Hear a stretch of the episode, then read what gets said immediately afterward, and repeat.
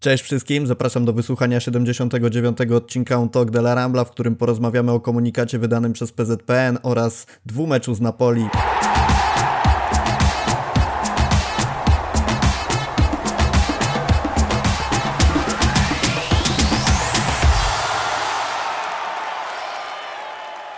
Oczywiście podcast Un Talk de la Rambla głównie dotyczy tematów związanych z Barceloną, z Ligą Hiszpańską i wszelkimi rozgrywkami europejskimi, natomiast w sytuacji, kiedy e, dochodzi do wydarzeń, które jak pewnie wszyscy wiecie, jak obejmują obecny świat, e, nie możemy się nie pokusić o to, żeby skomentować je z naszej strony, ponieważ nie tylko chodzi o to, że dotyczą nas bardziej bezpośrednio lub pośrednio, ale na pewno zmieniają w pewien sposób nasze postrzeganie piłki, która oczywiście pozostaje w cieniu tych wszystkich dużo ważniejszych wydarzeń, jakie dzieją się obecnie na Ukrainie. E, przede wszystkim ja bym chciał na początku podkreślić, że nagrywamy ten podcast z Magdaleną Rudnicką jako oczywiście przedstawiciele FC Barsa.com, natomiast wszystkie tematy, które podejmiemy, chciałbym, żebyśmy traktowali jako wypowiedzenie naszego zdania i nawet jeżeli e, my jako FC Barsa.com solidaryzujemy z Ukrainą, to nie oceniajcie tego, co dzisiaj powiemy jako FC Barsa.com, tylko jako mojej Magdy zdanie, ponieważ nawet jeżeli w jakichś drobnych detalach ktokolwiek z redakcji będzie się od nas różnił, to myślę, że z szacunku do tego zdania wobec tak poważnej sytuacji należy to podpinać pod nas, a nie pod całą redakcję. Druga rzecz jest taka, że w związku z taką, a nie inną sytuacją większość z nas, y, nie chcę mówić, nie chcę się tłumaczyć brakiem czasu, ale na pewno myślami jesteśmy trochę gdzie indziej, więc druga część tego podcastu, czyli omówienie dwumeczu z Napoli, prawdopodobnie nie będzie aż tak super szczegółowa, jaka chcielibyśmy, żeby była, no ale też bardzo serdecznie prosimy o, o wyrozumiałość wszystkich z Was. Też część redakcji jest zaangażowana w różne działania związane z pomocą, dlatego e, podjęliśmy się tego wyzwania nagrania komentarza do, do dwumeczu. Natomiast e, jeszcze jedna rzecz. Zawsze na początku podcastu prosimy Was o to, żeby wpłacać nam jakieś drobne cegiełki finansowe na Patronite'a. Dzisiaj zachęcamy Was do tego, żebyście swoje wpłaty przeznaczyli na pomoc osobom znacznie bardziej potrzebującym. E, my podpięliśmy pod nasz e, news związany z Ukrainą link do bodajże się pomaga. Natomiast tych linków jest oczywiście mnóstwo i zachęcamy do pomocy tym, którzy tych pieniążków potrzebują znacznie bardziej. Tak jak już powiedziałem, dzisiejszy podcast nagrywam z Magdaleną Rudnicką. Cześć Magda. Cześć Rafał, cześć wszystkim. Trzeba przyznać, że trafiasz na podcasty, które zawsze dotyczą bardzo ważnych tematów, bo ostatnie, no ostatnie co prawda było podsumowaniem roku, także nie, nie możemy zabierać tego, że, że był to podcast nieważny, E, jeszcze poprzedni nagrywaliśmy o Christianie Eriksenie, który, uwaga, dzisiaj, w momencie jak to nagrywamy w sobotę, wrócił na boisko po 259 dniach, natomiast to wszystko niknie przy tym, co się tak naprawdę dzieje na świecie obecnie. I przechodząc już do tematu naszej rozmowy, czyli oczywiście o tym, jak zachowała się, zacznijmy sobie od PZPN-u, potem przejdziemy do UEFA, ale zacznijmy od PZPN-u, czyli tej strony wydaje mi się nieco bardziej przyjemnej, bo raczej gromkie brawa zebrała organizacja za to, za ten komunikat, który poszedł w świat. E, pierwsze pytanie, czy odmowa rozgrywania meczu z Rosją nie pojawiła się trochę za późno wobec ciebie i w ogóle jak ty podchodzisz do tej odmowy, bo e, może sądzisz, że ten mecz powinien zostać rozegrany? Ja się osobiście przychylam do tej, mm, tak jak mówisz, raczej ogólnej opinii i pozytywnego odbioru tej decyzji i myślę, że zaraz trochę też o tym powiemy. E, natomiast jeżeli chodzi o czas i jeżeli też chodzi o y, kwestię tego, że najpierw był pierwszy komunikat, który jednak troszeczkę inny był w wydźwięku i też y, zebrał pewne recenzje publicznie, jeżeli o to chodzi, i o ten komunikat drugi. Ja myślę też, że łatwo może być nam y, oceniać ten czas z perspektywy odbiorców, którzy na to czekają, natomiast troszeczkę inaczej wygląda to z perspektywy organizacji i od tej strony instytucjonalnej, bo jednak wyobrażam sobie, wyłącznie wyobrażam, że y, to nie jest taka sytuacja, w której, wiesz, y, usiądzie sobie tylko prezes i powie, podejmuje podejmujemy taką i taką decyzję. To jest cały sztab zaangażowanych ludzi, to są piłkarze. I tak jak wspomniałeś nawet na początku o nas i tym naszym disclaimerze, że to, co wyrażamy tutaj, to są nasze prywatne opinie, które generalnie w ogólnych odczuciach są jak najbardziej spójne, ale one są prywatne i w jakichś bardzo drobnych szczegółach mogą się różnić.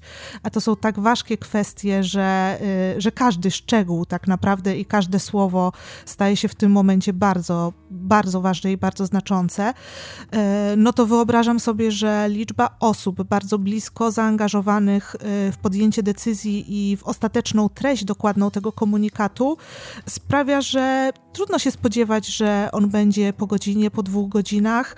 Ja w żaden sposób nie czuję się na pewno oburzona ani zawiedziona czasem, jaki potrzebny był na, to rea- na tą reakcję. Yy, bardziej być może gdzieś tam taką lekką czerwoną lampką, no może powiedzmy żółtym światłem jest yy, fakt tych dwóch komunikatów, wydźwięku tego pierwszego, no i tej, nie wiem czy o tym też chciałeś wspomnieć, ale tej wersji polskiej versus wersji yy, angielskiej przeznaczonej dla UEFA y, i tej różnicy w nomenklaturze, tak? Czy mamy do czynienia z wojną pomiędzy krajem a krajem, czy jednak atakiem jednej strony na kraj? Wydaje mi się, że mimo wszystko te wszelkie słowa krytyki wobec konstrukcji zdań i, i takim nie do końca wyraźnym podkreśleniu, o czym my w ogóle mówimy. No bo nie na, nazywajmy po prostu sy sytuację po, po imieniu. To nie jest jakiś tam konflikt, bo, mm. bo konflikt to my możemy mieć na naszej grupie redakcyjnej w momencie, jak dyskutujemy o, o temacie nagrania podcastów albo, albo o dacie nagrania. Natomiast tu mamy do czynienia z sytuacją zbrojną, z agresją, z mordowaniem ludzi. I no ja uważam, podobnie pewnie jak 99% Twittera, że ten, po prostu niefortunnie zostało to skonstruowane. Podejrzewam, że więcej było w tym właśnie takiego, takiej ostrożności, żeby nie wywołać za wcześnie burzy, natomiast no, mówimy tutaj o takich, takich słowach, które przyniosły dużo takiego czarnego PR-u PZPN-owi i no, ja jestem mimo wszystko negatywnie nastawiony do tego pierwszego komunikatu i też wydaje mi się, że wypuszczenie go było trochę niepotrzebne, szczerze mówiąc. Falstartem. Bo, mhm. bo, bo jeżeli E, były przygotowywane jakieś działania związane z mimo wszystko odmową rozgrywania tego meczu, to dużo lepszym rozwiązaniem byłoby opóźnienie swojej decyzji o wypuszczeniu komunikatu, powiedzmy nawet o dzień, no bo tak jak mówisz, perspektywa nasza jest też trochę inna, bo my możemy sobie siedzieć w domu i scrollować Twittera i odświeżać te wiadomości co 10 minut, natomiast z perspektywy organizacji uważam, że niewiele by się zmieniło, gdyby oni to puścili dzień później, ale ze stanowczym, dobitnym komunikatem, informacją, że e, nie rozgrywają tego meczu. I wyszliby przy tym z twarzą i tak wyszli, no bo, bo jakby finalnie wyszło na to, co, co kibice, co, co Polacy chcieli, ale no jednak plama związana z tym pierwszym komunikatem pozostaje. I podobał mi się też y, tweet bodajże Cezarego Kuleszy, że, tak. że to jest koniec ze słowami, że teraz jest czas na czyny. No, no dokładnie tak, tak, tak powinno być, tylko tak powinno być to rozwiązane na samym początku i nam teraz trochę inaczej przychodzi oceniać te całe zamieszanie związane z tym, bo my nie wiedzieliśmy o tym, że ten drugi komunikat będzie. I w mhm. sytuacji, kiedy wychodzi pierwszy komunikat i tam się pojawia informacja o tym, że nie rozegramy meczu tam i tam, tylko chcemy go gdzie indziej, no to ja w pełni rozumiem oburzenie wszystkich Polaków, i, I myślę, że ty też się ze mną zgodzisz w tej kwestii. Ja rozumiem oburzenie, ale mogę też powiedzieć, że y, ja wybaczam ten pierwszy komunikat w tym momencie, y, dlatego że jestem w stanie uwierzyć, nie wiem, ale jestem w stanie uwierzyć, więc y, nie zakładam też innego, bardziej negatywnego scenariusza, że tak jak mówisz, była to jakaś potrzeba działania na już, tak? Yy, musimy wydać komentarz, natomiast na przykład nie skonsultowaliśmy tego jeszcze ze wszystkimi i nie mamy podjętej decyzji, więc yy, działamy w sposób, który pozwoli nam na wydanie jakiegoś komunikatu, ale tak naprawdę bez żadnych konkretów. Ruch PR-owo zły Y, ale z perspektywy tego, że drugi komunikat i konkretna decyzja nastąpiła, no to ja po prostu y, jestem w stanie przymknąć na niego oko i nie patrzeć w przyszłości na PZPN i na reprezentację z perspektywy tego, że to się pojawiło i nie spełniło, no myślę, że możemy powiedzieć y, społecznych oczekiwań tak naprawdę, bo w sumie to nie odpowiedziałam jeszcze na jedno z pytań pierwszych, które zadałeś, bo to tak naprawdę były dwa pytania w jednym, prawda?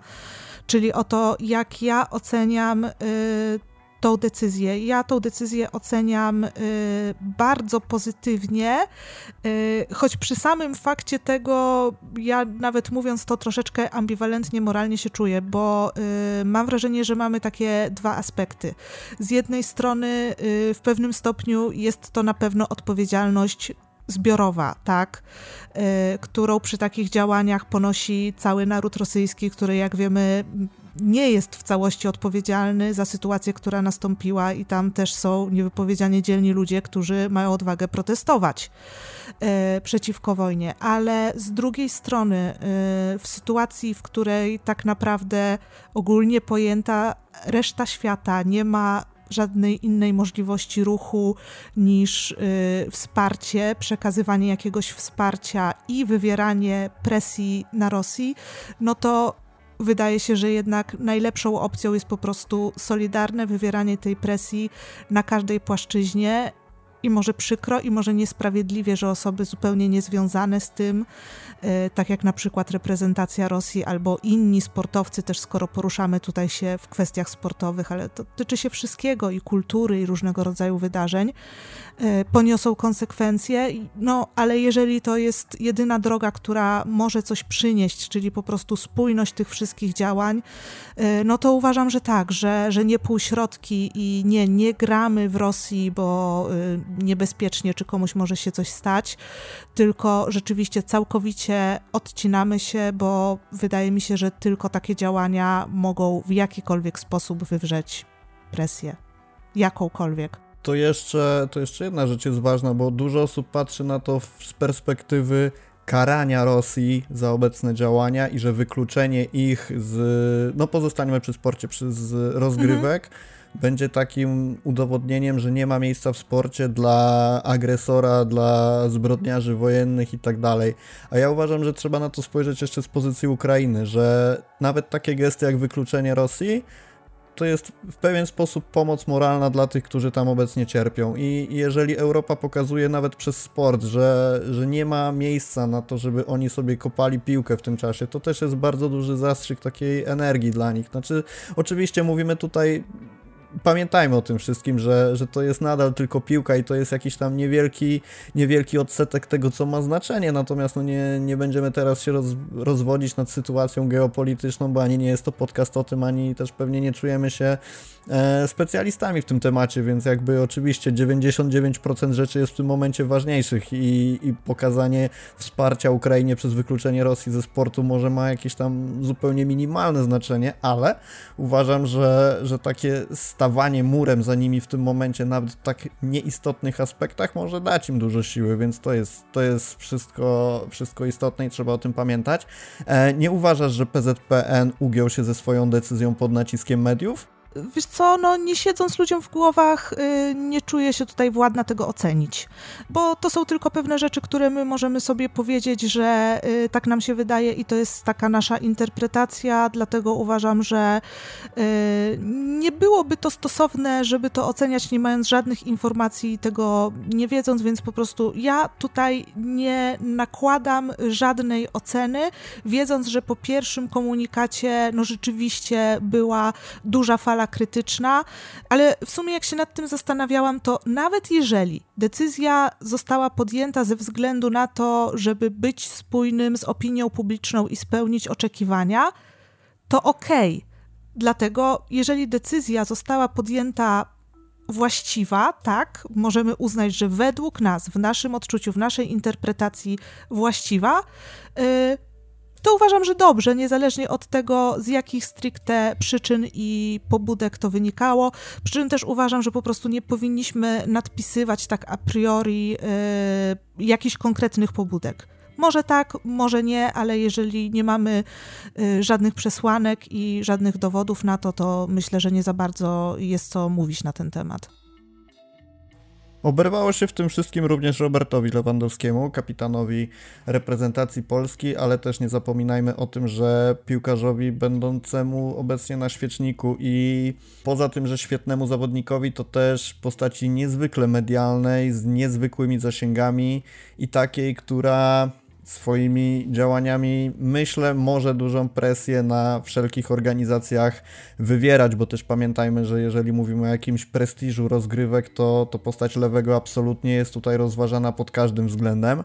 E, natomiast znowu pojawił się ten kontekst zbyt późnego publikowania informacji, tego, że wielu kibiców, czy też osób nieco mniej związanych ze sportem, ale też obserwujących sytuację, napisało wiele, wiele tweetów, wiele komentarzy na temat tego, że Lewy nie wypowiada się w mediach i siedzi schowany w momencie, kiedy dużo mniej popularni zawodnicy wypowiadają się na te tematy. Nie chcę teraz przytaczać nazwisk, bo nie mam ich e, przed oczami. Wydaje mi się, że Kamil Glik wypowiedział się wcześniej na ten temat. No nie będę też mówił o, o Zinczence, który w dosyć mocnych słowach skomentował to, co się wydarzyło. Ja uważam, że zupełnie słusznie. E, natomiast mhm. Końcu po jakimś czasie pojawił się ten komunikat e, lewego, który brzmiał, że skracając jego treść, że porozmawia z kolegami, z drużyną i, i, i zachowując się jak kapitan, podejmie decyzję razem z PZPN-em. I teraz znowu pojawiła się taka dyskusja na temat tego, czy postąpił słusznie, publikując taki może ogólny, może delikatny komentarz. Z drugiej strony byli ci, którzy powiedzieli, że dobrze, że w końcu przemówił. W której ty grupie jesteś? Wiesz co, szczerze mówiąc, myślę, że w żadnej, bo myślę, że po raz kolejny troszkę skupiamy się na rzeczach, które tak naprawdę nie są w tym ważne. No bo po pierwsze, czy cokolwiek dla świata i dla sytuacji. Yy, zmieni to, co lewy powie. Oczywiście, tak jak mówisz, jest y, piłkarzem o wielkim wpływie i wielkich zasięgach. Natomiast jednak myślę, że wszystkie reakcje, siła tych reakcji i potrzeba wypowiedzenia czegoś publicznie jednak są kwestiami bardzo indywidualnymi i uważam, że sam fakt tego, czy lewy w mediach publicznie potępi coś, co jest oczywistym aktem godnym potępienia i czy w sumie wypowie oczywistą oczywistość, totalnie nic nie zmienia. I to, na ile silny był ten komunikat, na ile stanowczy był ten komunikat, czy w ogóle odnosił się do sytuacji, czy odnosił się do tylko sytuacji związanej bezpośrednio z rozegraniem meczu w barażach, y, nie ma to dla mnie takiego znaczenia. Nie wpływa to y, dla mnie na odbiór y, Roberta jako osoby, jako człowieka w żaden sposób. Uważam, że po prostu jest to tak skrajna sytuacja, tak bardzo, tak naprawdę nowa dla każdego z nas, że całe spektrum reakcji jest normalne, y, całe tempo reakcji też jest normalne, bo znów, czy to jest wyścig, kto pierwszy napisze tweeta, w którym napisze wspieram Ukrainę? No uważam, że nie. Y, I uważam, że tak jak zresztą y, rozmawiałeś w podcaście i pisałeś super artykuł na temat tego, że piłkarze też są ludźmi. Y, tak samo Robert Lewandowski też, kurczę, tak samo jest człowiekiem i jeden człowiek będzie potrzebował w pierwszym momencie od razu pisać tweety i wypowiadać się, y, żeby po prostu gdzieś do szerszej publiczności te swoje myśli wypowiedzieć, a inny będzie potrzebował to przetrawić i będzie potrzebował więcej czasu, żeby na przykład właśnie zająć stanowisko i wypowiedzieć się tutaj stricte jako kapitan drużyny. Także nie, nie odebrałam tego negatywnie. Mogę powiedzieć, że raczej neutralnie, jako dla mnie taką e, jedną z normalnych reakcji. To ja jeszcze wczoraj, e, szczerze mówiąc, czekałem na to, co powie lewy i e, zależało mi na tym nawet nie na jakiejś takiej nie na jakieś wiadomości z jego strony w stylu gramy, nie gramy, robimy to, robimy tamto, Rosja jest taka, szmaka i owaka, wspieramy Ukrainę, tylko czekałem na jakiś sygnał z jego strony. Może to jest trochę naiwne, bo tak jak mówisz, no nie, nie jest to może człowiek, który musi zaraz ze wszystkim lecieć do, do social mediów, e, ale zależało mi, żeby usłyszeć e, jakiś komunikat z jego strony, że w ogóle rozmawiają o tej sytuacji. Natomiast jeszcze przed tym, jak opublikował ten komunikat, e, dotarło do mnie, że to, że on nie publikuje, to po pierwsze wcale nie znaczy, że oni nie rozmawiają na te tematy. No a właśnie. Po drugie, po drugie, przypomniało mi się też takie, przypomniało mi się moje własne podejście do tego, między innymi w sytuacjach, oczywiście zachowując wszelkie, wszelkie proporcje, no bo nie możemy tutaj tego porównywać. E, bramkarza naszego, Terstegena, który wielokrotnie po meczach e, jakichś tam przegranych mówił, że jesteśmy silni, że jesteśmy e, na drodze, żeby się odbudować, że przepraszamy kibiców za porażkę, że teraz się poprawimy, wyciągniemy wnioski. I dla mnie często to był taki bełkot, który niewiele znaczył i miałem często takie myśli, że mhm. może lepiej po prostu nie napisać nic, przetrawić to w sobie i wrzucić jedną, a konkretną wiadomość raz na jakiś czas, a nie bawić się e, jak, nie wiem już kto, kto dał mu taki przydomek, ter statement. E, nie, nie słyszałam. Powiem ci. Nie gdzieś, słyszałam. tam się, gdzieś tam się to obiło I, i wtedy właśnie dotarło do mnie, że okej, okay, no on i lewy i tak prędzej czy później coś opublikuje jako ten kapitan. I no rzeczywiście opublikował, rzeczywiście ten jego pierwszy komunikat był w mojej opinii zupełnie zadowalający, bo też musimy pamiętać o tym, że on nie jest osobą decyzyjną w tym wszystkim i nie może się wypowiadać, że on uważa, że nie gramy, więc nie gramy uspokoił kibiców, uspokoił. Myślę, że to było jak najbardziej w porządku. Potem się wypowiedział, że ta decyzja o tym, żeby nie rozgrywać meczu z Rosją jest słuszna, że nie wyobraża sobie grania z reprezentacją w sytuacji, kiedy trwa e, agresja zbrojna i że rosyjscy piłkarze i kibice nie są za to odpowiedzialni, ale nie możemy udawać, że nic się nie dzieje. I dla mnie jest to zupełnie wystarczające, dlatego też nie osądzałbym lewego z góry jako człowieka, który zdecydował się na to wszystko za późno.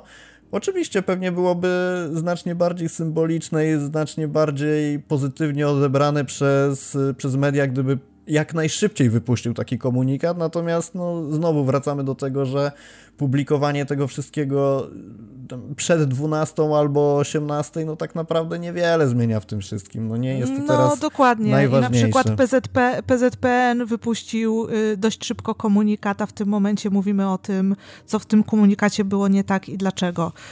E, I też myślę, że e, w ogóle tą dyskusję na temat tego, jaki komunikat, y, kiedy, o której godzinie i kto był pierwszy, to i tak można zamknąć ostatecznie w tym, co napisał Kulesza, czyli no czyny, nie słowa, tak? E, więc myślę, że no, już po zakończeniu wszystkiego to i tak to się będzie liczyć, tak? Jakie zostały podjęte decyzje, jak postąpili, jeżeli postąpili słusznie i podjęli decyzje, które my uznajemy za dobre, to myślę, że y, cała reszta i czas na podjęcie tych decyzji, który też myślę, że y, nie był jakiś, to nie był miesiąc zastanawiania się, nie? Y, też nie przesadzajmy z tym czasem. E, no, ale ostatecznie to i tak nie będzie mieć znaczenia, bo y, będzie się liczyć to, jakie były podjęte decyzje i jakie były wykonane działania, a moim zdaniem działania zostały wykonane poprawne. To przejdźmy sobie teraz do drugiej strony tego wszystkiego. Tu można, myślę, powiedzieć konfliktu, bo gdzieś ten konflikt właśnie między reprezentacjami a organizacjami UEFA a FIFA zaczyna się trochę zaogniać. Na pewno zaognia się sytuacja pomiędzy UEFA, FIFA a kibicami. I jak ty patrzysz na te dwie organizacje z punktu widzenia i kibica, i, i człowieka, bo myślę, że o człowieczeństwie w tym wszystkim należy pamiętać najbardziej. Trudny temat. Myślę, że mogę powiedzieć, że jednak z niesmakiem, tak?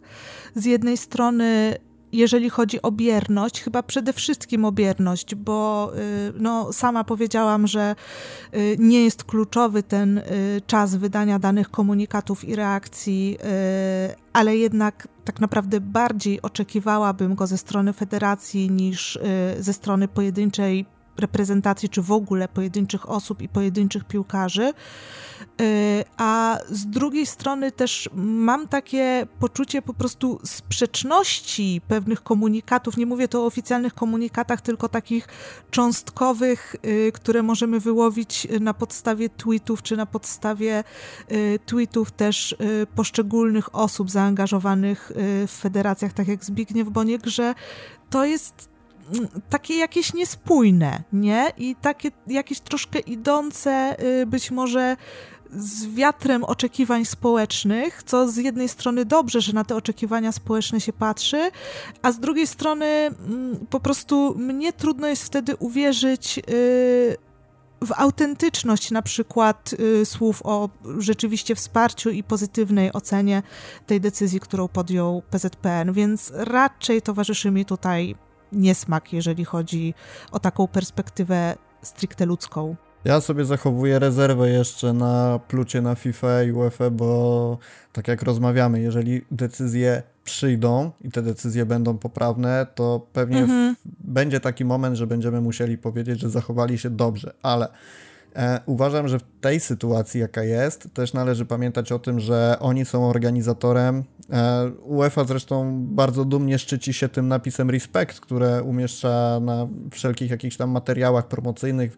Nie wiem czy jeszcze, ale na pewno kiedyś piłkarze grali na, na koszulkach, mieli naszywki związane z tym Respect. I teraz z jednej strony oczywiście mówimy o tym, że te decyzje mogą przyjść i tak dalej i jakby znowu trochę hipokryzją byłoby, gdybym teraz... Yy, powiedział, że to jest to takie opóźnianie wydania tego komunikatu jest złe, no bo przed chwilą powiedzieliśmy, że może lepiej e, zamknąć tak. się na chwilę, a potem wydać konkretną decyzję. Jasne, że tak, tylko je, pierwsza rzecz.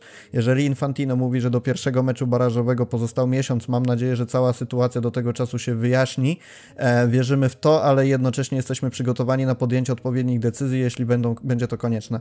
E, uważam, że stwierdzenie w tym momencie, że do pierwszego meczu barażowego pozostał miesiąc, totalnie zmienia optykę, jak powinniśmy postrzegać wszystko, co robi FIFA i UEFA w tym momencie. No bo oczywiście do meczu barażowego pozostaje miesiąc. Być może i trzymajmy za to kciuki, że ta sytuacja z Ukrainą rozwiąże się przede wszystkim na jej korzyść i przede wszystkim szybko.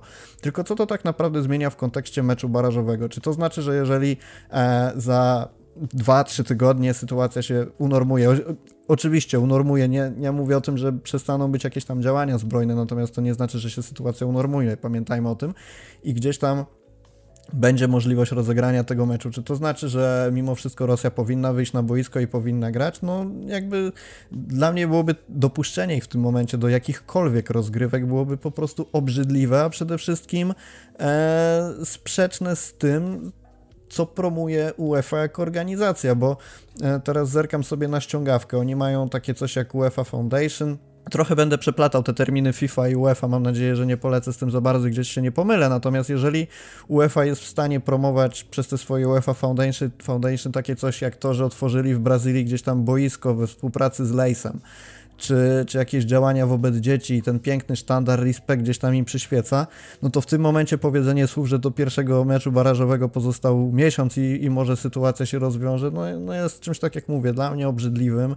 I jeżeli nawet nie są tutaj podjęte takie bardzo radykalne kroki, jak wykluczenie czy to drużyn rosyjskich, czy to e, wsparcia Ukrainy, czy to rozwiązania sytuacji z udziałem w barażach, jakby odgórnie ze strony tych organizacji, to, to jest przekreślenie w tym momencie jakichkolwiek wartości, jakimi chcieliby się szczycić i, i, jasny komunikat, że coś mimo wszystko z tą organizacją jest nie tak. I tak, i, i tak jak są te zdjęcia, które obiegają internet, że tam Putin, że Infantino są ze sobą, zbijają piątkę i w ogóle, no jakby to rzuca, nawet powiedzieć, że olbrzymi cień na tę organizację, to, to moim zdaniem w ogóle nic nie powiedzieć. No właśnie, ja totalnie podzielam Twoją opinię, bo z jednej strony też jeszcze na organizację pod tym kątem nie powiem, że y, pluje i największe zło, bo nie wiadomo, jak to się skończy, kiedy te decyzje będą podjęte, no ale właśnie zrobiłeś takie i trudno nie myśleć tego, no coś tutaj nie gra, coś tutaj y, nie do końca właściwie wygląda i myślę, że to się, y, to co powiedziałeś, to sprowadza się właśnie do tego, co ja powiedziałam, że y, czuję taki niesmak związany z niespójnością. To właśnie o to mi chodzi. I w sumie to też Słuchając Ciebie, pomyślałam sobie o tym, że tak pewnie często będę tutaj sobie zaprzeczać w tym podcaście, ale mam wrażenie, że to są kwestie tak trudne, trudne i, i moralnie, i mentalnie, że y, chyba trudno sobie czasem nie zaprzeczyć w swoich własnych opiniach, y, że mm, no w sumie taki sam w sobie slogan, tak, y, wspieramy, nie, no już wspominając o tym słynnym podświetlaniu budynków i, i zmienianiu profilówek na Facebooku, nic przecież sam w sobie nie przyniesie i nie da. Mimo wszystko myślę, że przypadku takim, kiedy na przykład organizacja wie, że z jakichś powodów, takich czy innych, będzie potrzebować jeszcze trochę tego czasu, żeby y, podjąć jakieś decyzje i zareagować w jakiś taki konkretny, fizyczny sposób, oparty już na tych czynach, a nie słowach, to może jednak to samo słowo miałoby jakąś wartość, czyli być może my byśmy mniej teraz kminili nad tym, y, o co chodzi z tym postępowaniem y, obu federacji, y, gdyby pojawił się chociażby taki jasny komunikat wspierający i potępiający sytuację tego no, nie konfliktu, tylko ataku i wojny, który nastąpił. Nie masz takiego poczucia, że no, nawet tego trochę brakuje, nie? Wiesz co, przede wszystkim to jedna rzecz warta podkreślenia, bo gdzieś to nie padło, a chciałbym, żeby to bardzo wyraźnie wybrzmiało w tym podcaście, że moje stanowisko jest takie, że e, Rosja powinna być wykluczona jak najszybciej wykluczona i jeżeli UEFA w jakikolwiek sposób identyfikuje się z wartościami, które promuje, to nie powinno być jakichkolwiek, jakiegokolwiek zastanawiania się, tylko to o czym y, my myślimy, to jest kwestia, dlaczego to się dzieje tak późno. I jakby, żebyśmy, żeby, chciałbym, żeby to po prostu wyraźnie wybrzmiało. Teraz y, jeszcze musisz mi jeszcze raz zadać to pytanie, bo trochę się zgubiłem i... A to teraz, y, teraz mnie wybiłeś z rytmu, ale okej, okay, już wiem, to podepnę się tylko pod to, co powiedziałeś, bo tak, ja również tak samo uważam i to jest związane z tym, co w sumie powiedziałam na samym początku, czyli ze spójnością działań, które uważam, że powinien podjąć y, cały świat w tym momencie. I tylko z tym, a nie z kwestią odpowiedzialności zbiorowej, więc tutaj jak najbardziej y, popieram to, co powiedziałeś, a pytanie, które ci zadałam jest takie, że mówiliśmy o tym, że czyny nie słowa, że cały czas y, oczekujemy na decyzję i że ostatecznie ocenimy po decyzji. Y, natomiast ja mam wrażenie, że w tym momencie brakuje chociażby tego głupiego, nic nieznaczącego, ale jednak symbolicznego komunikatu potępienia z jednej strony działań Rosji i wsparcia Ukrainy. Czy nie masz takiego wrażenia, że trochę inaczej czulibyśmy teraz yy, to, co może nie robi, tylko właśnie to, na co czekamy, że zrobi UEFA i FIFA, gdyby chociażby te słowa jednak się pojawiły w jakiś stanowczy sposób? Oczywiście, że tak, przy czym e, ty mówisz o, o, symbolicznych działaniach. Ja uważam, że w skali tego, co się dzieje, wyrzucenie Rosji z rozgrywek byłoby bardzo symboliczne i minimalne, bo e, żeby być dobrze zrozumianym, nadal obracamy się w sferze nic nieznaczącego w tej sytuacji sportu i jeżeli e, mówimy o mundialu, mówimy o rozgrywkach e, czy to Ligi Mistrzów, czy to Ligi Europy, usunięcie tych drużyn, e, jakkolwiek związanych z Rosją, czy klubów, czy reprezentacji, odsunięcie ich od rozgrywania meczów, to jest absolutne minimum i absolutnie symboliczne, co powinny zrobić organizacje.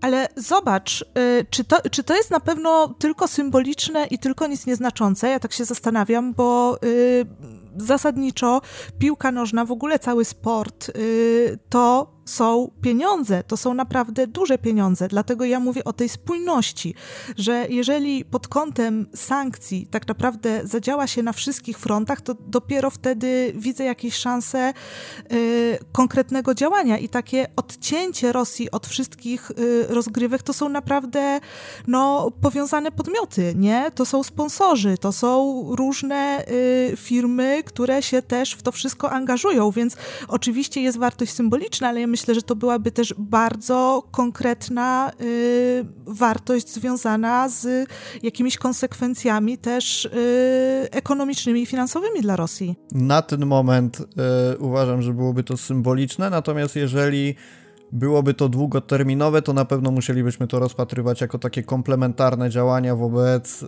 uderzenia w nich w jakikolwiek sposób i jeżeli poszłoby za tym jakieś inne działania gospodarcze, mówię, nie mówmy o geopolityce, ale no rzeczywiście tak, racja z tym, że sport jest częścią większej całości i, i, i jeżeli jakiś odsetek wpływu na to, co się będzie tam działo, e, można by osiągnąć poprzez sport, to, to tak, to na pewno powoli traciłoby to wymiar symboliczny, a zyskiwało ekonomiczny, gospodarczy, e, pewnie też marketingowy.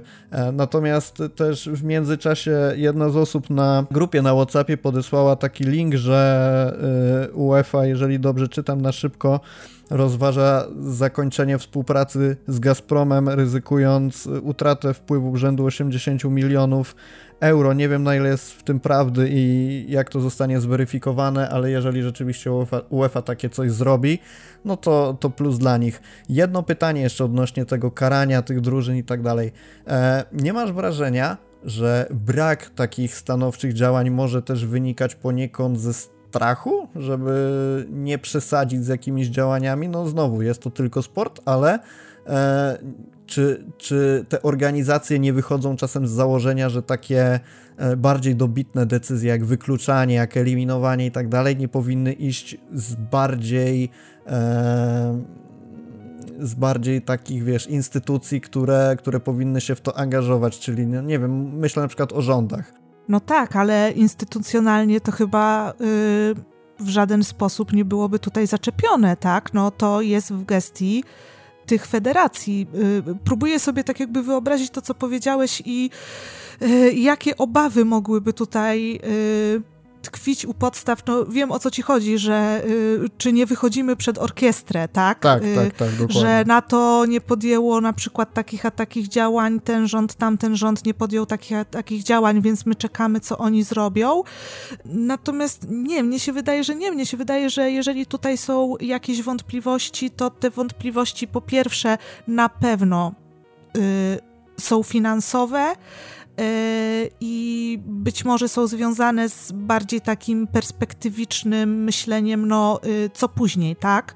Wyłączymy teraz, y, ale powiedzmy cała sytuacja, y, trzymamy za to jak najbardziej gorąco kciuki, jak najszybciej się zakończy, co potem, że to troszkę będzie taki gorący kartofel, wiesz, którego nikt tak naprawdę tej sprawy nie będzie chciał przechwycić, a jakoś będzie trzeba rozegrać prędzej czy później później sprawę tej Rosji. Potencjalnie, jeżeli rzeczywiście zostanie wydalona z obu federacji, y, no to myślę, że możemy sobie wyobrazić, że prawdopodobnie nie dożywotnio, tak? To nie jest sankcja, którą reprezentacja będzie ponosić, y, wiesz, za 50 lat na przykład.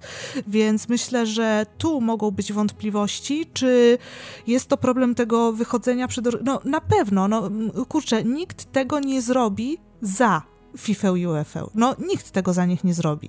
Więc myślę, że jednak mówimy o tak dojrzałych i tak silnych organizacjach, które naprawdę skupiają sobie w kwestii tej piłki nożnej, o której teraz rozmawiamy, no pełnię władzy, yy, że no nie wyobrażam sobie, yy, żeby oczekiwali tutaj na działania ze strony, tak jak mówisz, rządów, czy chociażby NATO, być może, a jeżeli oczekują, to raczej pod kątem y, wyczucia po prostu skąd wiatr wieje i jak inni postąpią, żeby te nasze ruchy y, no, były proporcjonalne, powiedzmy. Ale to też już jest takie trochę y, no, zachowawcze, prawda? A nawet nie trochę, całkowicie, całkowicie zachowawcze. PZPN ma oczywiście pełne prawo decydować, żeby nie jechać do Rosji i jak nie chce, to niech nie jedzie, ale ja z taką decyzją nie chcę mieć nic wspólnego.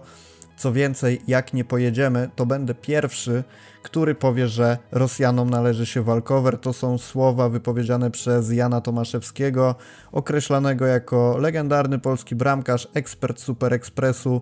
E, w tekście o tytule PZPN może tupnąć nogą w fifowskiej toalecie. E, artykuł, czy też wpis raczej, bo to jest, to, są, to jest krótki tekst, został udostępniony przez Zbigniewa Bońka i skomentowany brawo Janek, krótko zwięźle i na temat. E, ten post ciągle wisi u, u Zbigniewa Bońka na Twitterze, także jak chcecie, to sobie możecie zajrzeć i przeczytać całość tego tweeta.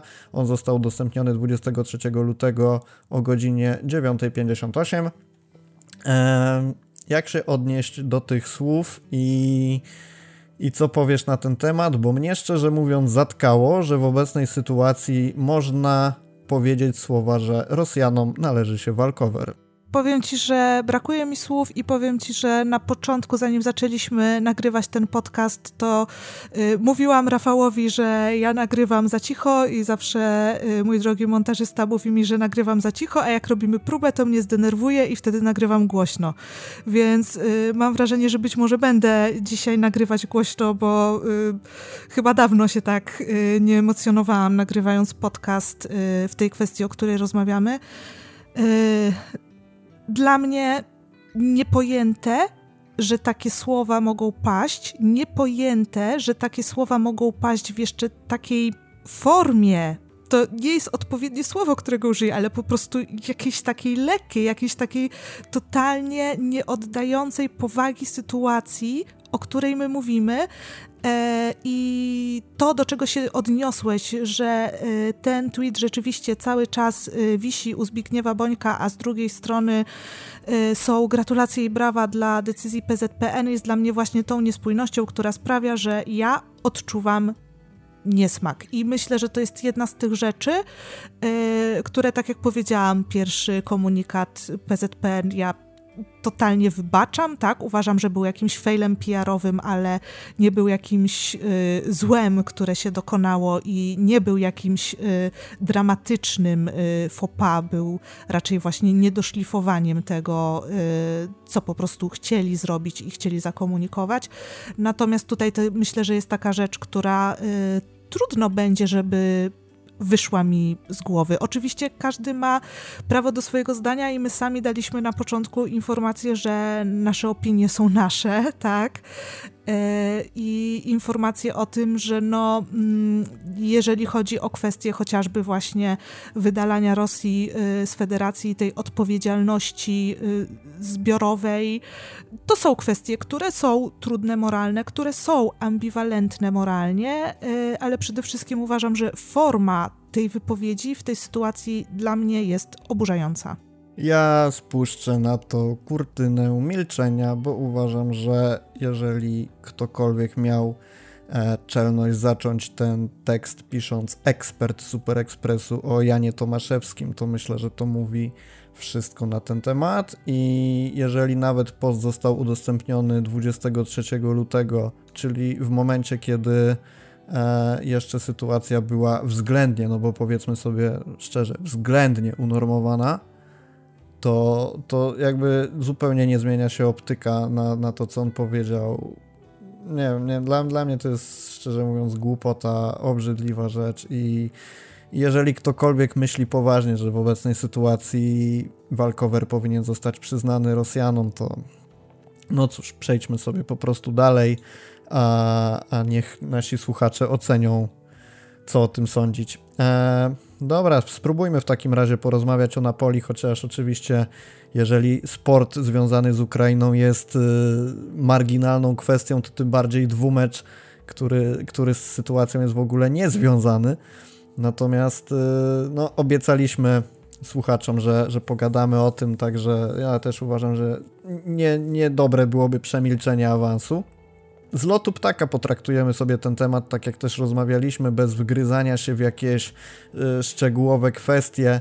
E, pierwsze pytanie, jakie chciałbym Ci zadać, to czy czujesz pozytywne emocje wobec występów y, Polaków w takich rozgrywkach i jak odpadają, to czy jest ci jakoś specjalnie smutno z tego powodu? Pytam pod tym kątem, że Zieliński strzelił gola w pierwszym spotkaniu z Barceloną i, i była duża grupa fanów, którzy bardzo się z tego cieszyli, ale byli też tacy, którzy potraktowali ten temat bardzo obojętnie, stąd moje pytanie do ciebie. Totalnie obojętnie. I to nie jest w żadnym razie y, żaden hejt i nie jest jakieś niewspieranie reprezentacji Polski, y, ale jakoś tak nie, nie mam czegoś takiego, żeby szczególnie y, bardzo osobiście mnie cieszyły poszczególne sukcesy y, Polaków y, klubowe. Oczywiście naprawdę super jest widzieć, że y, także w piłce nożnej są Polacy, którzy potrafią być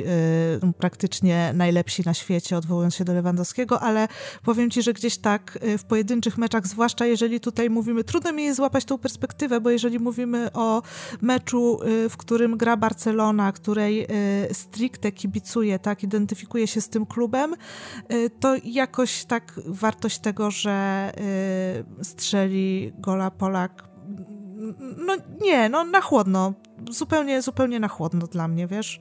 I u mnie jest podobnie, także e, myślę, że nie mamy co się rozwodzić na ten temat. E, kolejne pytanie, jakie miałem zapisane na liście, to czy wyjściowy skład był e, optymalny Ter Stegen? Oczywiście mówimy tutaj o meczu rewanżowym już.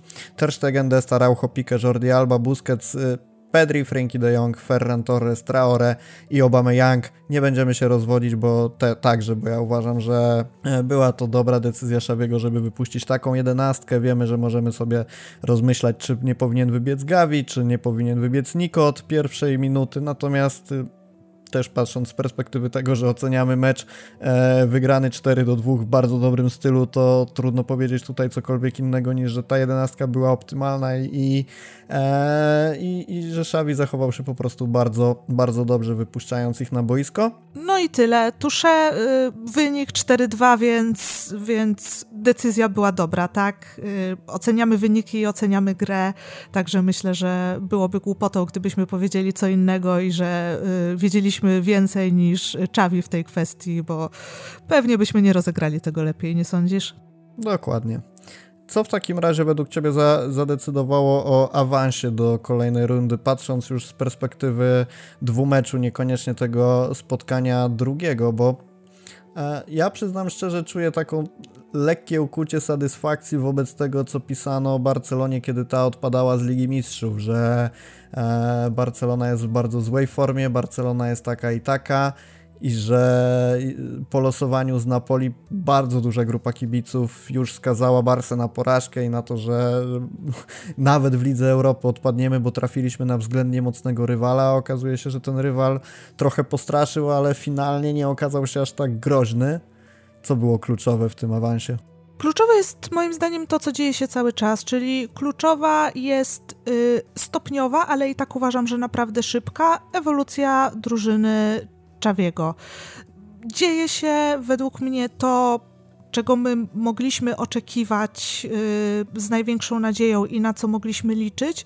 Czyli ja mam poczucie, że w tym momencie yy, pod skrzydłami Czawiego tak naprawdę rozkwita praktycznie każdy piłkarz zarówno z tych nowych, jak i z tych, y, którzy w drużynie już byli dużo, dużo dłużej, a to przekłada się na kolektywną grę drużyny i tak sobie teraz przypomniałam, że y, gdzieś na początku były takie słowa Czawiego, które w, duże oburzenie wśród sporej liczby kibiców wywołały, y, że piłkarze nie rozumieją, czym jest y, gra pozycyjna, prawda? Ale myślę, że teraz z tej perspektywy, patrząc na to, jak to wygląda na boisku, to ja mogę ocenić jedynie y, te słowa jako takie, które wskazują, że to nie był przytyczek. To była po prostu y, skuteczna analiza i skuteczna diagnoza, która sprowadza się do tego, że chyba rzeczywiście nie rozumieli, a Czawi ich tego uczy i mam wrażenie, że to, że y, kurczę, Luke de Jong rozgrywa coraz lepsze mecze, to się nie bierze z powietrza to się bierze z czegoś i, i myślę, że y, tym wspólnym czynnikiem y, i wypadkową tego jest praca Czawiego, więc y, mogę wskazać jako przyczynę sukcesu tak naprawdę całą drużynę skutecznie poprowadzoną przez trenera i to jest coś, co mnie niepomiernie cieszy e, i ja osobiście po dłuższym czasie e, takiej inercji, jeśli chodzi o Barcelonę, ja oglądałam mecze, ale już tak, jak wspominałam chyba w tym podsumowaniu roku, e, a no po prostu bez, bez emocji i bez oczekiwań, tak? Biorąc to na przeczekanie, tak coraz bardziej ten entuzjazm wraca i to jest chyba y, tak naprawdę najlepsza recenzja, jaką można w tym momencie drużynie wystawić, że przywraca entuzjazm. Tak, ja też o tym pisałem gdzieś tam na Twitterze, że możemy sobie rozkładać na czynniki pierwsze, jak taktycznie Xavi zmienia drużynę, ale najważniejsze jest to, jak zmienia postrzeganie ze strony kibiców, bo ja, ja mam dokładnie to samo i myślę, że wiele osób to potwierdzi, że przez długi czas, głównie za czasów y, Kumana, te, te mecze to były męczarnie, to było oczekiwanie na, na rozpoczęcie, ale z taką myślą, że znowu zobaczymy coś, co tak naprawdę nie ma kompletnie przyszłości. Nawet jeżeli były to mecze, po których Barca zgarniała trzy punkty, to cały czas myślę w głowie mieliśmy to, że prędzej czy później Kuman będzie z Barcelony wyrzucony, prędzej czy później przyjdzie Xavi, dopiero od przyjścia Xaviego zacznie się ta prawdziwa rewolucja, no bo jakby trudno w ogóle w postaci Holendra opatrywać jakiegoś człowieka, który był zdolny wyprowadzić Barcelonę na właściwe tory. Powiedziałaś, że skuteczność pracy Szawiego zadecydowała. Oczywiście tak, ja bym skuteczność jeszcze ujął pod nieco innym kątem, bo o ile pierwszy mecz Barsy z Napoli zakończył się wynikiem 1-1, to tak jak sobie też rozmawialiśmy z Piotrkiem Baleją na e, naszym premierowym, e, w naszym premierowym pokoju na Twitterze, e, Barcelona stwarzała sobie bardzo dużo szans do wykorzystania, bardzo dużo okazji, żeby strzelić gola. Oczywiście tutaj decydująca była nieskuteczność Ferrana Torresa, który tę sytuację marnował jedna po drugiej i jakbyśmy chcieli je tak sobie powymieniać, to pewnie co 10 minut znaleźlibyśmy z jedną. Natomiast też kibice byli e, niezadowoleni, że, że on tak, a nie inaczej wykańczał tę sytuację, że, że tylko 1-1. Natomiast ja myślę, że ten mecz, tego meczu nie mogliśmy oceniać w ogóle przez pryzmat wyniku, bo, bo w stosunku do tego, co kiedyś prezentowała Barcelona, no też już mówię kiedyś, myśląc o Kumanie, który został zwolniony pewnie tam niecałe 4 miesiące temu, to, to widzieliśmy, że te okazje są. Barcelona sobie je stwarza i to nie z przypadku, tylko po, po bardzo dobrej grze kombinacyjnej. Też pamiętam taką okazję Ferrana z końcówki meczu, gdzie e, po prostu fenomenalna akcja Barcelony, gdzieś tam Pedri zagrał piętą w polu karnym, Ferran bodajże nad bramką strzelił, nie pamiętam teraz dokładnie, ale to był zwiastun tego, co, co Barcelona chce prezentować, a, a tak naprawdę wykończenie to już jest wisienka na torcie tego wszystkiego i e, dużo bardziej cieszyłbym się, cieszyłem się z tego wyniku 1 do 1 po bardzo dobrym spotkaniu, niż gdybyśmy mieli wygrać 3-0 po jakichś padających farfoclach, które zupełnie nie rzutują pozytywnie na, na rozwój drużyny. I teraz to, co się zmieniło w tym meczu względem pierwszego spotkania, znaczy zmieniło, moim zdaniem to nie jest kwestia zmiany, tylko właśnie wykończenia tych sytuacji, no bo mamy pierwsze, pierwszego gola, fenomenalna kontra, jaką przeprowadził Obama Young, no to, to jak potem Traore się zastawiał z piłką, nie jest to pewnie nic nowego dla tych, którzy obserwują tego zawodnika, ale ale naprawdę zrobił kapitalną robotę. No i Jordi Alba wykańczający sytuację w polu karnym gdzieś tam z prawej strony, z prawej strony bramki jeszcze prawą nogą. Znowu mógł nie trafić, trafił i, i bardzo dobrze przełożyło się to po prostu finalnie na skuteczność. Druga sprawa, e, Barcelona w tym meczu bardzo starała się wykorzystać sytuację z daleka. To pewnie najlepszym dowodem tego jest e, bramka De Jonga. No, rozmawialiśmy sobie wielokrotnie tutaj na podcaście o tym, czy De Jonga sprzedać, czy nie sprzedać. Znowu okazuje się, że ten styczeń, luty i początek marca pewnie będzie wyborny w jego wykonaniu, podobnie jak rok, temu, kiedy się nim zachwycaliśmy. Natomiast no, nie wspomnieć o, o jego bramce to byłby po prostu grzech, bo po pierwsze to, że Holender wrócił, znaczy może wrócił na dobre tory, to jest dużo powiedziane, no bo to, to pewnie jeszcze się okaże, ale rozgrywa ostatnio fenomenalne spotkania i, i też E, te, te, sytuacje z daleka, czy to Obama Young, czy to Des, czy to później Ferran próbowali wykorzystywać, też pozytywnie świadczy o pracy Szawiego. Tylko, że to było 2-0 i potem dosyć kuriozalne zachowanie Terstegena. Nie wiem, jak ty oceniasz yy, sprokurowanie tego karnego i późniejsze jego zachowanie przy, chciałem powiedzieć, próbie obrony, ale tej próby tam nie za bardzo dało się dostrzec przy próbie obrony, no to trudno cokolwiek powiedzieć, bo jeżeli bramkarz się nie rusza, to chyba wiele o tym powiedzieć nie możemy, tak? E, natomiast jeżeli chodzi o y, samo sprokurowanie karnego, to no, to wyjście też trudno pozytywnie ocenić. E, natomiast ja też miałam bardzo mieszane odczucia co do tego y, karnego jego prawidłowości podyktowania, bo miałam wrażenie, że Ter Stegen cofał nogę. E, w tej sytuacji, więc no, nie mówię, że karny nie był zasłużony, ale no, mieszane odczucia, zdecydowanie tutaj miałam, powiem ci szczerze. Przypomina mi się to, o czym rozmawialiśmy sobie z Kozą w podcaście o dziarach. E, jakby 50 minut podcastu dotyczyło tatuażu, natomiast końcówkę, w końcówce skomentowaliśmy sobie zachowanie Tertegena i właśnie nasz gość powiedział, że dziwi go zachowanie podczas obron, że on robi taki naskok i zastyga.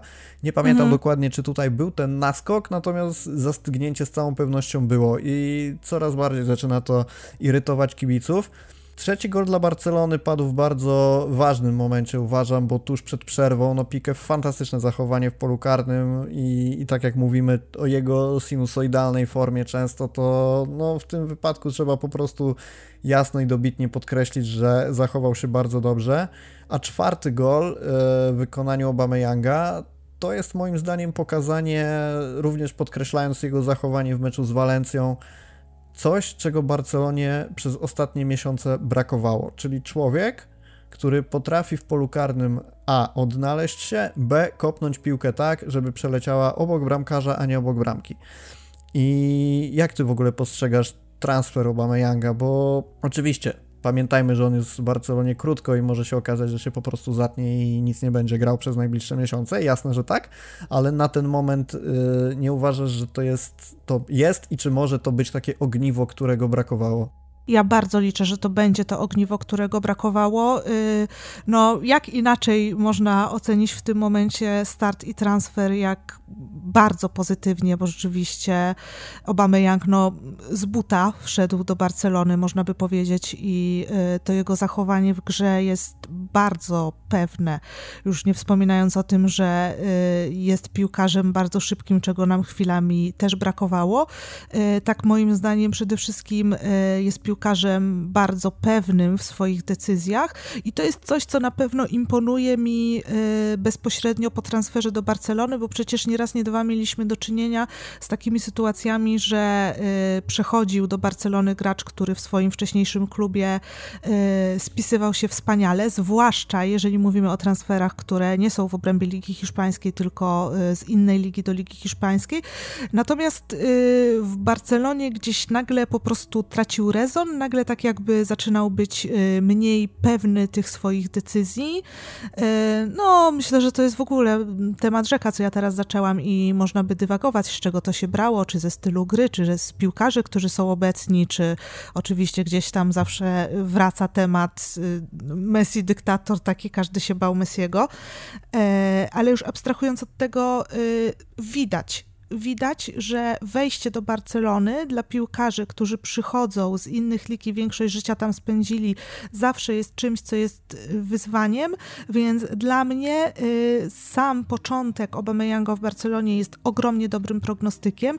Jeżeli chodzi o profil piłkarza, na pewno jest to coś, czego brakowało, y, dlatego ja wiążę z tym bardzo duże nadzieje, no ale oczywiście zawsze, tak jak mówisz, trzeba zachować zdrowy rozsądek, tak, no bo nie jeden z drugiej strony bardzo dobrze zaczynał w jakichś trzech meczach, potem y, też był spadek i albo nawet jeżeli nie było to parę meczów, ale y, różnie historie się kończą, widzę chociażby Umtiti. Y, natomiast jeżeli chodzi o Ferrana, to ja też nie będę ukrywać, że y, to akurat nie był transfer, którego ja byłam fanką, ale zasadniczo moje podejście jest takie, że w momencie, kiedy piłkarz przychodzi do Barcelony, to zawsze daję mu szansę i zawsze liczę, że e, będzie wartościowym ogniwem. E, w tym wypadku nie jest inaczej i ogólnie, jeżeli chodzi o wejście tych piłkarzy w tym momencie, no to uważam, że jednak czas jest kluczowy i nie zawsze te pierwsze mecze, a już zwłaszcza pierwszy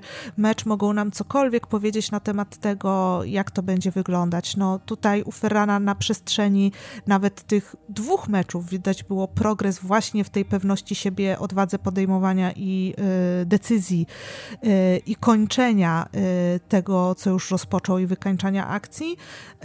Więc no, to się wszystko sprowadza do tego tak naprawdę, co powiedziałam na początku. Mam wrażenie, że pod skrzydłami Czawiego po prostu praktycznie każdy, niemal każdy zaczyna rozkwitać i po prostu iść w dobrym kierunku i ci, na których tyle czasu psioczyliśmy, y, też przestają nas tak y, denerwować, y, a czasem może nawet zaczną nas zachwycać. I też podoba mi się ten kierunek, no bo na początku też zapytałeś o skład, czy to był skład dobry, uznaliśmy, że to był skład dobry. Podoba mi się mimo wszystko ten kierunek balansu pomiędzy wprowadzaniem młodych zawodników z kantery, a również również y, dawaniem szansy i wprowadzeniem tych zawodników, którzy y, przyszli jako transfery. Myślę, że to jest coś takiego, co też trzeba wyróżnić na plus, bo ja osobiście już byłam nawet w takim momencie, że byłam tak zajarana tą Baby Barsą y, i tym, jak ci chłopacy grają i no, byłam gotowa na to, żeby były nawet gorsze wyniki, byle oni grali, byle byśmy mogli się tym cieszyć i zebrać sobie za ten rok, dwa, 5, owoce tego. Y, ale też w tym momencie, patrząc na to, że y, te trzy transfery zostały przeprowadzone i jednak wydają się dość komplementarne y, z wizją Czawiego, to podoba mi się sposób, w jaki on próbuje to komponować i próbuje zachować tutaj balans, w którym mam wrażenie, że nikt, kto na tą szansę zasługuje, chyba jednak nie cierpi.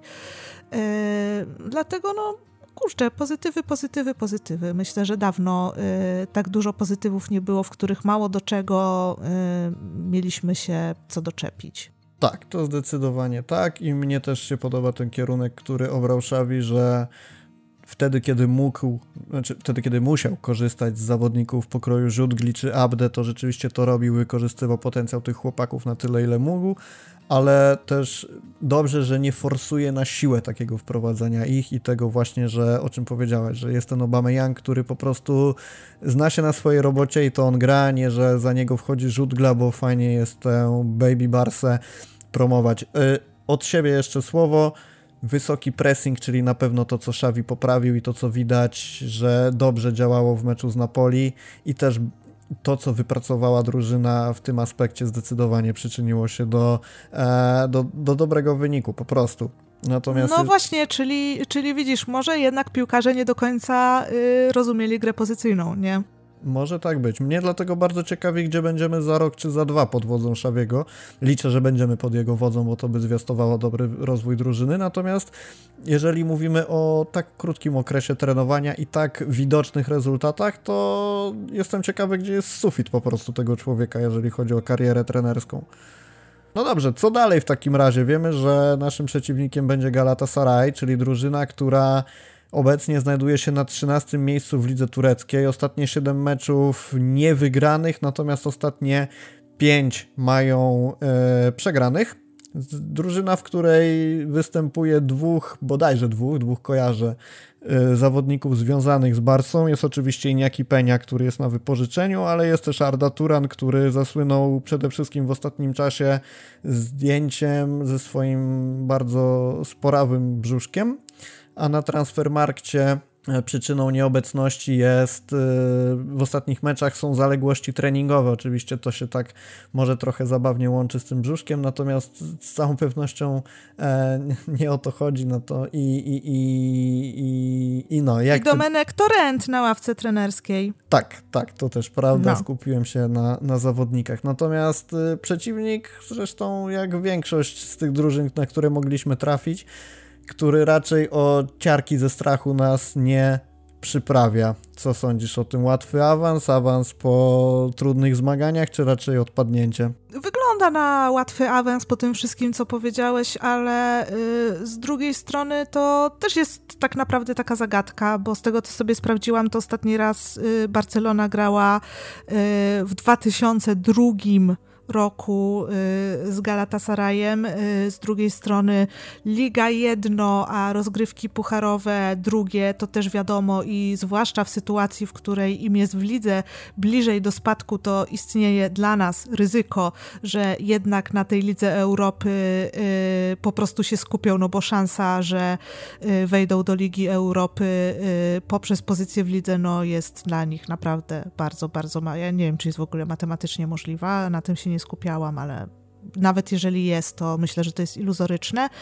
E, no ale cóż my możemy powiedzieć? E, grupę w Lidze Europy wygrali, dlatego nie grali jednej szesnastej, więc tutaj naprawdę nie mamy żadnej próbki do tego, e, żeby ocenić, jak to wygląda oprócz tych występów w lidze. Więc na papierze prosta sprawa ale myślę, że jeżeli chodzi o intensywność gry, to y, nawet jeżeli samo zwycięstwo dla Barcelony okaże się jednak proste, to, to raczej będzie taki dwumecz, który jednak będzie y, wymagający i, i nie będzie takim treningowym przejściem na pewno. Y, no ale przede wszystkim zagadka. Myślę, że bardziej niż prosta sprawa, to bardziej określiłabym jednak Galatasaray jako y, zagadkę, y, no ale to nie jest w żaden sposób jakieś złe losowanie, pewnie nie jest też najprostsze, jakie mogło być. Spoko, optimum, dobre, dobre na przecieranie się dalej, bo, bo sądzę, że wszyscy wierzymy, że, że pójdziemy w Lidze Europy dalej. I ja też mam taką nadzieję, natomiast wróćmy jeszcze do tego, co najważniejsze, czyli e, Ukraina na tyle, ile możemy. Pomagajmy, pamiętajmy, że sport w tym wszystkim stanowi marginalne znaczenie. I myślę, że nie będziemy kończyć tego podcastu słowami, że czekamy na optymistyczne zakończenie całej sprawy, bo to jest dosyć oczywiste. Patrzmy na rozwój, a potrzebującym życzmy dużo odwagi, cierpliwości, zdrowia i pomocy z każdej strony. E, kropka. Myślę, że nie ma co się tu więcej rozwodzić. Magda, dzięki wielkie, że w tym gorącym czasie, kiedy każdy z nas ma pewnie oczy zwrócone na co innego, znalazłaś chwilę, żeby nagrać podcast. No ja bardzo dziękuję też za możliwość wypowiedzenia się. Jak powiedziałeś na początku, ja chyba tak jestem jakimś człowiekiem od takich trudnych tematów, bo z tego co pamiętam, to też y, oprócz tego co wspomniałeś, to po śmierci Maradony też miałam y, wtedy ja, powiedzmy, przyjemność prowadzić y, podcast z Piotrem Żelaznym. Także ja mam nadzieję, że będę mogła się słyszeć z Wami wszystkimi i rozmawiać z Tobą, Rafał, w końcu przy jakiejś okazji, która będzie stricte szczęśliwa i, i ta rozmowa w pełni będzie mogła być przyjemna. Ja również mam taką nadzieję. Dzięki wszystkim, którzy dotarli, dzięki wszystkim za wysłuchanie. Podzielcie się e, swoimi opiniami, co sądzicie. Pamiętajcie o tym, że te opinie, które my wyrażaliśmy w tym podcaście są stricte nasze i oceniajcie nas, a nie redakcję. Dzięki wszystkim i do usłyszenia w kolejnym odcinku. Do usłyszenia.